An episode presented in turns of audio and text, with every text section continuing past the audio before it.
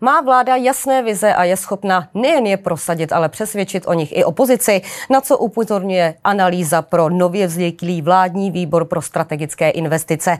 A opravdu hrozí, že za několik let budeme platit za elektřinu daleko víc než dnes.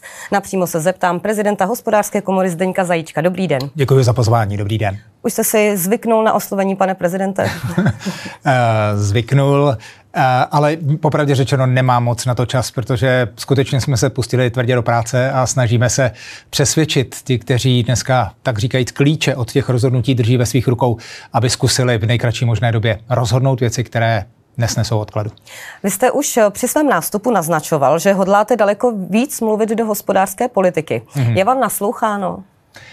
Eh, já myslím, že ano. Eh, nakonec i to, že jsme dokázali uspořádat eh, konferenci na sklonku léta, což nebyl úplně jednoduchý termín, a přišel premiér, který nám samozřejmě řekl své postřehy, své vize do budoucnosti, ale my jsme měli možnost mu poměrně jednoznačně říct, jak my vidíme budoucnost České republiky. Na jedné straně to není úplně možná příznivé nebo pozbuzující, to, co říkáme, ale máme pocit, že si máme nalít čistého vína. Na druhou stranu vidíme mnoho příležitostí, a možností, kam by se Česká republika mohla pohnout, co by mohla dokázat, protože mnoho schopných, zkušených lidí projektů je, tady vzniká. A my si myslíme, že rychlá, dobrá, odvážná politická rozhodnutí, které nemůžeme udělat my, ale musí je udělat politici, kteří za to odpovídají, tak jsou na stole a já pevně věřím tomu, že přesvědčíme, aby tu odvahu našli. Je podle vás výhodou, že vy jste členem ODS, tak má hospodářská komora třeba lepší vyjednávací podmínky v aktuální situaci politické? To je velmi ošidné. Tohle kdy může být naopak úplně na, ke škodě věci, ale v tomhle případě si nemyslím, že, že tady stranictví nebo to, že někdo má stranickou legitimaci, hraje nějakou roli. V hospodářské komoře je mnoho členů z jiných politických stran, jsou také angažovaní a to je dobře, protože si myslím, že samozřejmě ten vhled i do světa politiky je důležitý i pro podnikatele, ale my to vidíme jako podnikatele, zaměstnavatele úplně stejně. Proto jsme se také spojili, proto jsme se sešli na společné uh, konferenci mimo Mimo jiné je to poprvé v historii, kde všechny podnikatelské svazy se dokázaly sjednotit a říct, mluvit jedním hlasem a říct, pojďte už konečně něco v České republice udělat. To je zcela výjimečné, ojedinělé, jsem za to moc rád, jsem za to vděčný, že jsme e, možná nějaké příkopy, které historicky byly vybudovány, vybudovány, pardon, takže jsme je dokázali překročit a že jsme si dali jasný cíl a to je opravdu mluvit s politickou reprezentací, aby ona přišla s odvážnými řešeními, odvážnými rozhodnutími. Na té páteční tiskové konferenci Česko na křižovatce vystoupil premiér Petr Fiala s poměrně rozsáhlou vizí. Nechybělo vám v té jeho řeči dlouhé něco? Ale mně ne, mě ne, mě naopak potěšilo, že mnoho z těch věcí, které premiér ve svém projevu říkal, dokonce i to zaměření na prioritní oblasti, že se v zásadě shoduje s tím, co jsme identifikovali v té naší SWOT analýze, ehm, v analýze konkurenceschopnosti, tedy skutečně těch míst, které jsou pro Českou republiku bolavá, řekněme dlouho odkládaná rozhodnutí nebo oblasti, ve kterých vlastně tak trochu víme, co bychom měli udělat. Jenom zrovna nám končí volební období, nebo neexistuje neexistuje schopnost politické reprezentace spolu mluvit, nebo se stane něco dalšího mimořádného, jako je COVID nebo válka na Ukrajině a v ten okamžik se ta rozhodnutí odkládají v čase, ale ty věci nesnesou odkladu. A my jsme si řekli, a chceme ukázat a poukázat na to, poslyšte, tohle je vážná věc. Tady teď možná na první pohled ty věci vidět nejsou, ale protože vy máte stejné informace a pohled do budoucnosti a máte možnost díky analýzám, které máte, máte ten možnost eh, pohled do budoucnosti mít stejný, jako ho máme my, tak si pojďme na rovinu říct, že opravdu nejsme v dobré kondici, nejsme v dobré situaci a že musíme na tom zapracovat. Podívejte se, kolem nás eh, nespí, ať už jsou to Poláci, Polsko, které dokázalo během deseti let dobudovat tak neuvěřitelně rychle a dobře, kvalitně svoji dopravní infrastrukturu, ať už jsou to dálnice, anebo je to budování železnice, a nebo je to Německo, které se dostalo do recese a které je připraveno poskytnout svým podnikatelům neuvěřitelnou podporu eh, v daňových úlevách, eh, kterou chystá. To je zhruba týden, necelý týden stará informace. My nemůžeme čekat, že ostatní budou k nám schovývaví, že počkají na to, až my najdeme tu odvahu, až se dohodneme, co máme udělat. My to musíme udělat právě teď. Je nejvyšší čas. Mně jde spíš o to, eh, jestli vlastně v tom projevu eh, nezazdívalo pořád jenom musíme, musíme, musíme a zmiňovaly se věci, eh, o kterých my víme, že je musíme a víme o nich už poměrně dlouho, možná i několik let. Jestli vám tam nechybělo nějaké řešení, my proto uděláme toto, abychom právě nastartovali, řekněme, nějaký růst České republiky. Pojďme být upřímní. Mnoho věcí se připravovalo, ještě za minulých vlád a nedotáhli se do konce, zůstali na půl cesty nebo se vůbec nezačali. Mnoho věcí je připraveno a realizováno eh, teď eh, v tuto chvíli eh, touto vládou, ale to, co my bychom chtěli dokázat, aby se ta politická reprezentace, protože my mluvíme o desetiletém horizontu, my mluvíme o tom, že některé projekty budou trvat dlouho, mimo jiné třeba postavit ty dálnice, postavit ty železnice, a že na to musí existovat elementární politická schoda napříč.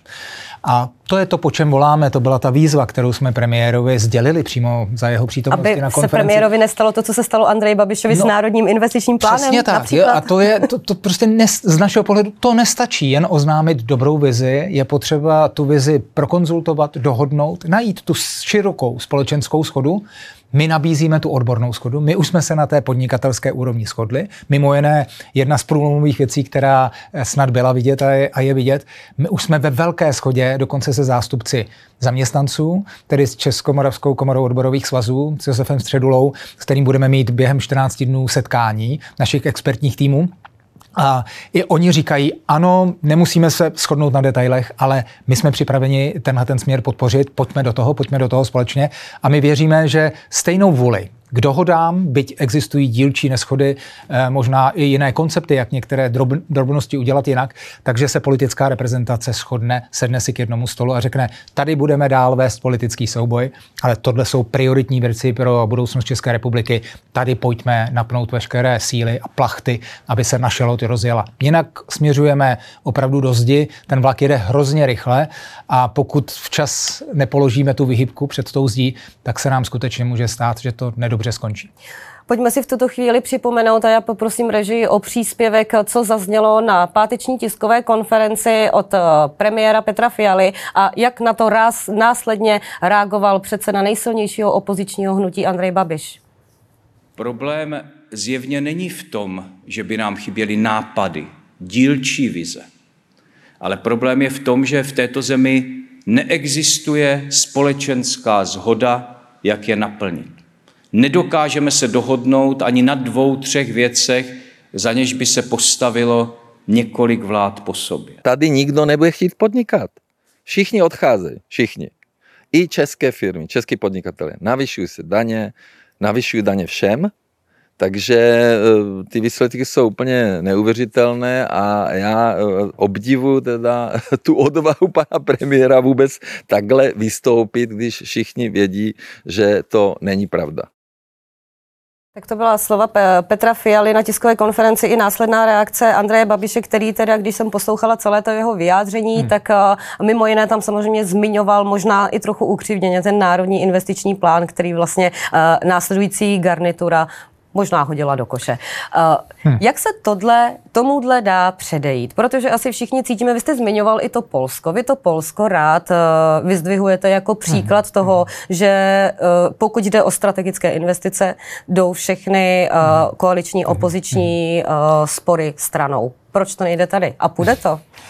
Já jsem životní optimista a já, protože mám za sebou už nějakou část z oblasti digitalizace, kde jsem se vždycky snažil o to, aby ty projekty digitalizační, které děláme, tak je děláme pomalu, ale které už se dělají a jsou úspěšné a mimo jiné mnozí od nás třeba v Evropě opisují, tak eh, aby měli co nejširší politickou podporu. Aby to přežilo jednu vládu, druhou vládu, třetí vládu. Nakonec checkpointy datové schránky už přežily možná pět, šest vlád po sobě a, a za mě to je jedině dobře. Takhle se mají stavět projekty, takhle se mají stavět ty pilíře, na kterých stojí budoucnost České republiky. A takže já jsem v tomto optimista, protože obzvláště v oblasti digitalizace. Eh, Andrej Babiš byl premiérem eh, České republiky a já jsem s ním projednával to, aby jsme zavedli v České republice bankovní identitu. Měl svého vládního zmocněnce, šikovného Vlado Zurilu, eh, který ty věci zastřešoval a On to podpořil, ale stejně tak to podpořila opozice. Ten zákon o bankovní identitě šel do poslanecké sněmovny jako společný návrh všech politických stran a byl schválen 168 hlasy. Takže věříte Takhle tomu, mají, že, že ano, tato ano, strategie, je to, vlastně, je to která byla představena, bude stejně podpořena? A e, já bych v tuhleto chvíli se hrozně rád oprostil od toho, co bylo v minulosti. E, pokud se totiž začneme obvinovat, pokud začneme hledat, co se kdy mělo udělat, co se kdy neudělalo, nepochybně bychom to našli. Pomůže nám to v tuto chvíli. Ne, pojďme si popsat současný stav, ať už jsme se do toho stavu dostali z jakéhokoliv důvodu, možná častými změnami vlád nebo naopak jako neschopností komunikovat. To všechno může být pravda a já nechci říkat, kdo za to víc může, kdo za to méně může. Ne, pojďme si nalít, teď máme teď tu situaci, pojďme si nalít čistého vína a pojďme si říct, co pro to uděláme. A jsem velmi rád, že nejenom, že jsme premiéra vyzvali k tomu, aby tedy komunikoval, a on to sám vlastně v tom svém projevu zmínil, aby komunikoval s ostatními politickými aktéry, ať už je to prezident republiky, ať jsou to předsedové ostatních politických stran, včetně opozice, ale zároveň jsme říkali, že my sami eh, jsme připraveni komunikovat napříč politickým spektrem, jako to, dneska to združení hnutí tedy těch podnikatelských zaměstnavatelských organizací. A už na zítra jsme dostali e, termín u Andreje Babiše, e, aby jsme přišli do poslaneckého klubu. ANO představit vlastně to, co jsme teď momentálně identifikovali jako za problémy a kde vidíme možné kroky a dokonce kde z našeho pohledu vidíme tu možnost e, spojení sil v zájmu České republiky a zakopání možná v jistém ohledu, alespoň u těch klíčových věcí, těch, těch příkopů, které vznikly z jakýchkoliv důvodů v minulosti a, a šli a dívali se do budoucnosti. Protože pokud mluvíme o desetiletém plánu, tak to, co založí tato vláda, tak možná medaile, chcete-li politicky řečeno, si za to bude odnášet možná čtvrtá vláda od této. E, prostě deset let je hrozně daleko, ale pokud teď neuděláme ty zásadní a klíčové, e, klíčové kroky, rozhodnutí a širokou dohodu, tak možná opravdu za těch deset let budeme velmi smutní a pak se budeme ptát, jak je možné, že se stalo to, že stojíme před tou zdí, vlak nejede, nebo jsme do něho dokonce narazili a nikdo nám nechce pomoct. Jeden uh, z nejaktuálnějších a nejpalčivějších problémů, na který mimo jiné uh, upozorňuje i soud analýza pro jednání vládního výboru pro strategické investice a svým způsobem o tom hovořil i Andrej Babiš, když reagoval na to, co zaznělo na té konferenci že hrozí, že by od nás odcházeli podnikatele. Hrozí to v souvislosti s tím, že za pár let uh, nebudeme mít tak levnou elektřinu, jelikož uh, ve chvíli, kdy se odchází kvůli, odchá, odchází se, vláda se zavázala, že uh, odejdeme uh, od uhlí. Zároveň uh, k tomu odklonu možná dojde daleko dříve kvůli ceně emisních povolenek. Vy jste to teď, vy jste to teď řekla. Ty analýzy, které máme a vycházíme z analýz, které jsou celoevropské, nakonec náš ČEPS dělá tu analýzu, prognózu toho vývoje energetického trhu trvalé každý rok, aktualizuje ji. A ta není příznivá. Ta není příznivá nejenom pro Českou republiku, ale pro celou Evropu. A Evropa se může z velké části dostat do energetického deficitu opravdu po těch deseti letech, za těch deset let se můžeme začít dostávat do toho, že nebude dostatek vyrobené elektřiny na území Evropy. A popravdě řečeno, odkud ji budeme moci dovést, to není úplně to samé, jako dovíst eh, eh, tanker ropy nebo dokonce stlačeného plynu. My ji budeme muset vyrobit eh, na, na území Evropy. A, a to je riziko mimo jiné nejenom pro Evropu, ale také pro Českou republiku. Pokud my nebudeme schopni teď mimo jiné postavit ty alternativní zdroje, které budou to tím přechodovým médiem od uhlí k nějaký, nějaké čistější eh, energetice, například mezi něž patří jádro, ale to nepostavíme z roku na rok, to taky mluvíme o deseti a více letech, tak potom třeba výstavba těch plynových elektráren, paroplynových elektráren je něco, co musíme spustit okamžitě. Protože skutečně kvůli ceně povolenky, která dneska bude tedy účtována k ceně vyrobené megawatt hodiny eh, z uhlí, tak bude tak vysoká, že se nevyplatí těm výrobcům, aby, aby takovou energii vyráběli. Pavel Tykač a... hovoří o tom, že už se to nevyplatí třeba už v roce 2025. A to, to je ta hrozba, proto říkáme, některé věci přijdou možná za dva roky, za tři roky, některé možná do deseti let. Teď pořád ještě svítíme, teď je ještě energie relativně hodně, ale my, kteří máme ty čísla, kteří jsme schopni té zralé úvahy na těch 10, 15, možná 20 let, tak přece naší odpovědností je nebakatelizovat to, neříkat, že není potřeba něco dělat. Naopak, my musíme říct a musíme unést tu odpovědnost. Ať už my, kteří reprezentujeme podnikatele, zaměstnavatele, dodavatele, tak samozřejmě ti, kteří sedí ve vládě, v opozici, řekněme v té politické elitě tohoto státu, aby si řekli, ne opravdu, tohle je vážná věc teď si sedneme a, zatím to a teď tak se dohodneme. v té vládě? Já, já myslím, že ano, to je také důvod, proč, aspoň to tak vnímám, proč vzniknul vládní výbor pro strategické investice, že tady je skutečně nutná nadrezortní koordinace, spojení sil, ale jak říkáme, jenom to, že to je na vládní úrovni, nestačí. My k tomu musíme eh, eh jak si přivést opozici, relevantní politické síly, které v budoucnosti se budou podílet na výkonu politické moci v České republice. a proto si teď, myslíme, pardon. musí se začít teď. Co se musí udělat tedy? A pokud se to neudělá, tak eh, jaký je ten nejhorší scénář? Nejhorší scénář neumím a, a nechci ho úplně kreslit, ale na druhou stranu opravdu nedostatek elektřiny a levná elektřina, která bude například v Německu, v Polsku, protože budou získávat levnou elektřinu z větrných parků v Severním moři, v Baltickém moři, bude znamenat, že mohou mít o třetinu levnější e, elektřinu, než budeme mít my tady v České republice. A ano, můžeme se spolehnout na to, že to je stejná elektřina, kterou dovezeme, ale na to, aby jsme ji dovezli v takovém objemu, který budeme potřebovat, potřebujeme mít tranzit, tedy propojení propojení té sítě, například z Německa, z Polska, tak aby jsme tu energii sem dostali.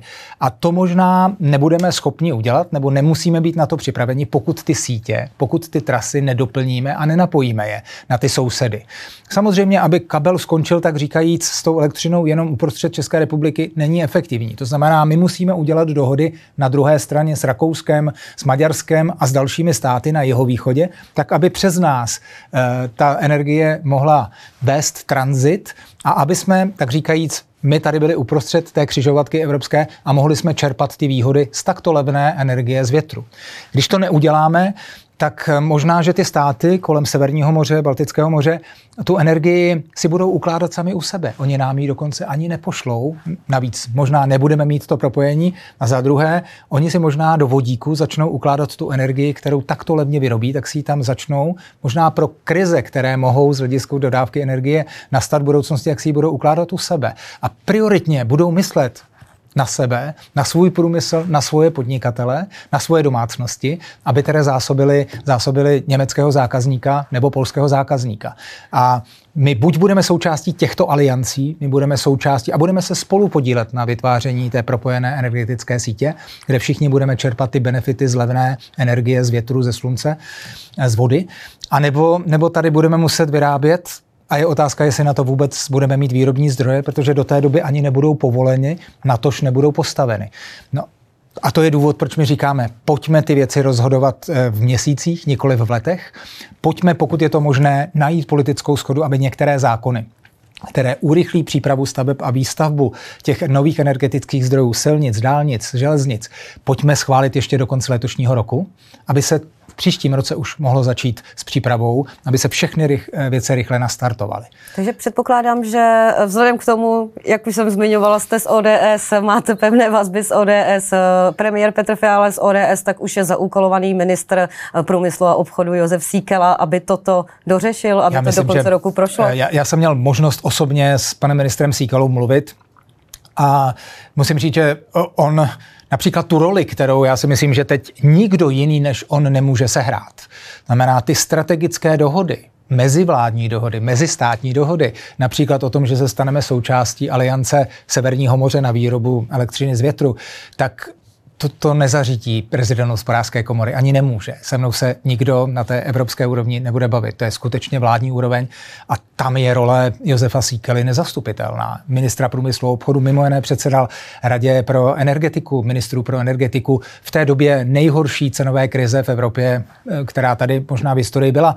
A a jeho schopnost komunikovat, dojednat, vyjednat, eh, přimět vlastně častá zasedání toho výboru, tak byla obdivuhodná. A tahle kompetence si myslím, že se málo kdy hledá. A pokud už někdo takovou kompetenci má, tak na ní má Česká republika a my na ní máme vsadit. Ano, myslím si, že pan minister má odjet a dělat ty dohody v Severním moři s těmi státy, kteří uzavřeli alianci, ale stejně tak potřebuje, aby udělal dohodu na jeho východě s těmi dalšími, kteří budou moci stejně levnou elektřinu třeba čerpat eh, skrze naše území, skrze naše, naší propojovací soustavu.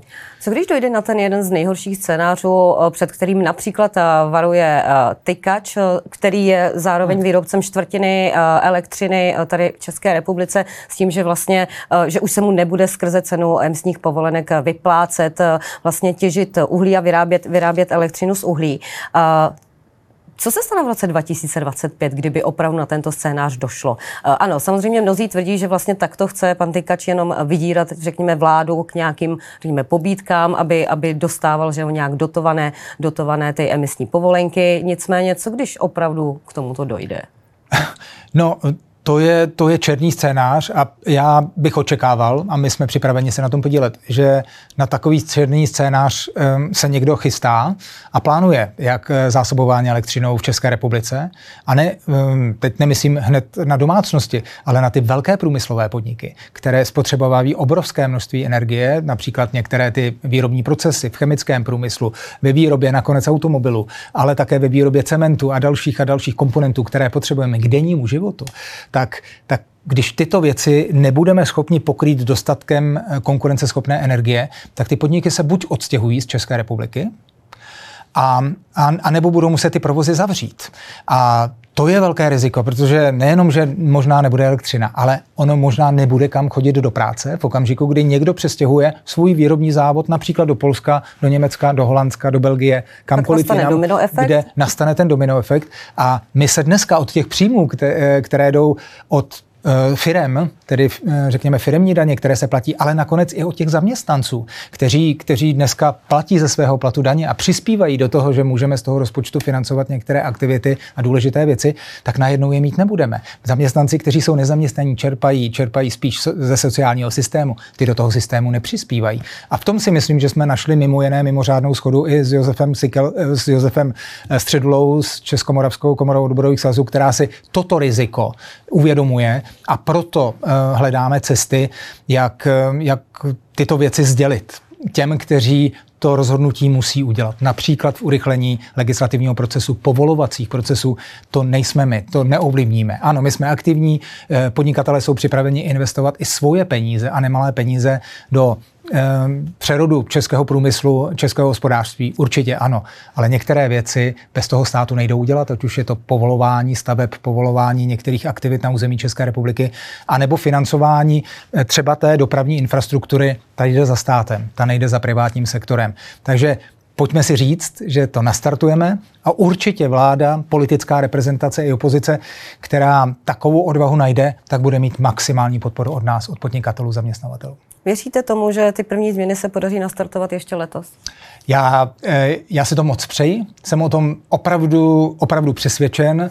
Já eh, to vnímám jako obrovské riziko a nemohu si ho nechat pro sebe pokud vím takové věci, které vím a vím, že skutečně ta situace je nedobrá a že už některé firmy do toho Polska se odstěhovaly, to není tak, že tady hrozíme něčím, ale například mrazírny, které byly typickým jaksi produktem a, a firmou, ne jedna, ale víc, byly v České republice, se dneska do Polska odstěhovaly. A to je o know-how, to je o kompetencích, to je o kvalifikovaných lidech, kteří najednou možná za prací budou jezdit přes hranice, tam, kde budou pokračovat v něčem takovém, anebo budou nahrazeni někým jiným. A to bych hrozně nerad, aby byl trend, který by se potvrzoval v následujících měsících nebo letech. Pokud nevyšleme jasný signál, že chceme v té věci něco udělat, že se chceme na to soustředit, že chceme mít víru v to, že se budeme mít dobře, že nastartujeme ekonomický růst, tak budou odcházet a nebudou přicházet noví zahraniční investoři. Dneska je to tvrdá konkurence. Kdybyste měla zahraniční firmu a rozlížela se o tom, jak dlouho po, trvá povolovací proces v Polsku a v České republice a v Americe, tak to, co trvá tady několik let, tak máte za 8 měsíců schváleno a povoleno v Americe a můžete začít vyrábět. A nebo možná v Polsku máte už nataženou dálnici, máte nataženou železnici na zásobování, na rozvoz zboží, a budete tam mít největší eh, letiště v Evropě, ať už kargo, anebo tedy eh, letecké spojení pro lidi. Budete váhat, kde postavíte sídlo své firmy, jestli v Polsku nebo v České republice? Nemůžeme se stát neatraktivní zemí. My se musíme stát stále atraktivní křižovatkou, místem, kde chtějí eh, lidé zakládat nové firmy, nové podnikání a přitáhnout ty nejchytřejší mozky, které můžeme mít, protože základ, dobrý základ tady pořád máme. Je potřeba jenom tomu jít naproti. Poslanci se tento týden ve druhém čtení přou o podobu konsolidačního balíčku. Měla komora nějaké výhrady, o které třeba jste diskutovali s hmm. vládou a kterou, kterou, jak, jak jste chtěli třeba změnit pomocí podměňovacích návrhů podobu finální toho hmm. balíčku? Ano, ano, my jsme, my jsme poslali připomínek, několik desítek připomínek, které jsme k balíčku měli, stejně tak svaz průmyslu, další eh, podnikatelské zaměstnavatelské organizace a eh, Určitě by se dal ten balíček eh, vylepšit, určitě by se tam dali dát některé věci, anebo některé věci by tam být nemusely. To, co vnímáme na konsolidačním balíčku jako, jako správně, tak je snaha vlády zabrzdit to zadlužování veřejných rozpočtů, vyslat jasný signál, že to tomuto státu není jedno. Na druhou stranu eh, ten balíček ukázal jednu důležitou věc, že skutečně eh, se musíme možná dívat na sestavování rozpočtu a na, na věci, které z něho budeme financovat trochu jinak. A mluvíme o tom, že by stálo za to oddělit ten strategický investiční rozpočet od toho běžného provozního rozpočtu. Tam je potřeba šetřit, tam je potřeba opravdu škrtat. Tam si myslíme, že by mělo dojít k větší efektivitě. Je tam ještě kde? Eh, určitě, určitě, možná, že v některých situacích, kdyby stát více spolehnul na soukromý sektor a nemyslel si, že ho musí zabezpečit sám svými vlastními úředníky, svými vlastními lidmi, svými firmami a přenechal to soukromému sektoru, nepochybně by se tam dalo ještě, ještě šetřit. Ale nás daleko víc bolí v tuto chvíli ta část, ta část toho strategického investičního rozpočtu. Tam, když například z roku na rok eh, rozhodujete o tom, jestli budete pokračovat ve výstavbě dálnice, eh, vysokorychlostní tratě nebo elektrárny, to je to je hrozně složité.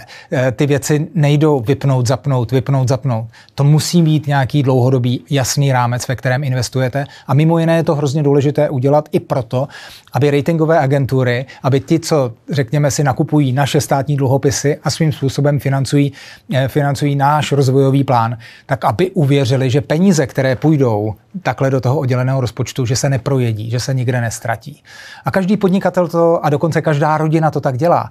Pokud se rozhodnete, že máte strategický cíl eh, jet na dovolenou, anebo máte strategický cíl postavit přístavbu ke svému domu, nebo rozvoj svého podnikání, tedy novou výrobní halu, tak omezíte ty provozní výdaje, šetříte, eh, střádáte peníze a zároveň říkáte, ne, eh, ten, tu, tu večeři v té restauraci si dneska s rodinou musím odpustit, protože šetřím na to, abych se někam mohl podívat, abych mohl odjet někam, abych mohl postavit ten svůj nový závod. Takhle na to kouká každý z nás v rodině, a věřím tomu, že každý, nebo určitě vím, že každý na to kouká ve své firmě. A ty dlouhodobé investice jsou přece to, co nás může skutečně nastartovat. Se možná právě zase vracíme v kruhu na začátek, kdy vlastně jsme hovořili o té tiskové konferenci, na které byly eh, představeny plány na x let dopředu, s tím, že eh, od, vycho, vysokorychlostních tratí, eh, síť dálnic, podobně. Hmm řada investic, zároveň tady ministr financí Zbigněk Stanjura hledá každou miliardu, o kterou ano, sníží ano. deficit státního rozpočtu. Mhm. Tak věříte, že na tu strategii, mhm. že se ty peníze najdou, že to nebude ta první věc, na který se šetří? Uh, pokud zůstaneme v současné a se tomu říká eh, v teorii krabice. Pokud zůstaneme v těch existujících pravidlech, jak se sestavuje rozpočet v termínech, ono to jinak ani nejde, v termínech a jak na něho hledíme, jak to poměřujeme, tak si myslím, že to bude velmi složité. Ale v okamžiku, kdy přijdeme s novou myšlenkou a mluvíme o tom s mnohými ekonomy a eh, oni byli vlastně tak trochu autorem eh, téhleté myšlenky, pojďte to zkusit oddělit, pojďte k tomu dát jasné, pevné pravidla, to se skutečně nesmí projíst něco takového, ale pojďte říct, že to jsou tyto strategické stavby. Pojďme říct, kolik odhadujeme náklady na, na, na to, co budeme financovat v následujících letech energetika, doprava, datové sítě. A to je kombinace soukromých a veřejných zdrojů. A dokonce můžeme další soukromé zdroje do toho zapojit v rámci nějakých fondových model, modelů financování takových strategických investic. Pojďte se na to podívat jinak. A, a vy říkáte možná v projevu e, premiéra, že zazněly možná obecné a že by to chtělo víc konkrétních nám by hodně pomohlo, kdyby alespoň na těch obecných tezích, na těch obecných východiscích, na té obecné vizi byla co nejširší politická schoda. Potom odborníci, ekonomové, právníci, ehm, technici, ehm, lidi z energetiky, z dopravy a z dalších už buď v šuplíku ta konkrétní řešení mají, anebo jsem stoprocentně přesvědčen, že jsou s nimi schopni přijít velmi krátké době. Ale potřebují mít jasný směr. My si potřebujeme říct, tam je sever a, a je na tom široká politická schoda a potom stojí za to tu energii a peníze do toho dát. Pane prezidente, díky, že jste si udělal čas a byl naším hostem. Naschledanou. Moc krát děkuji a na viděnou.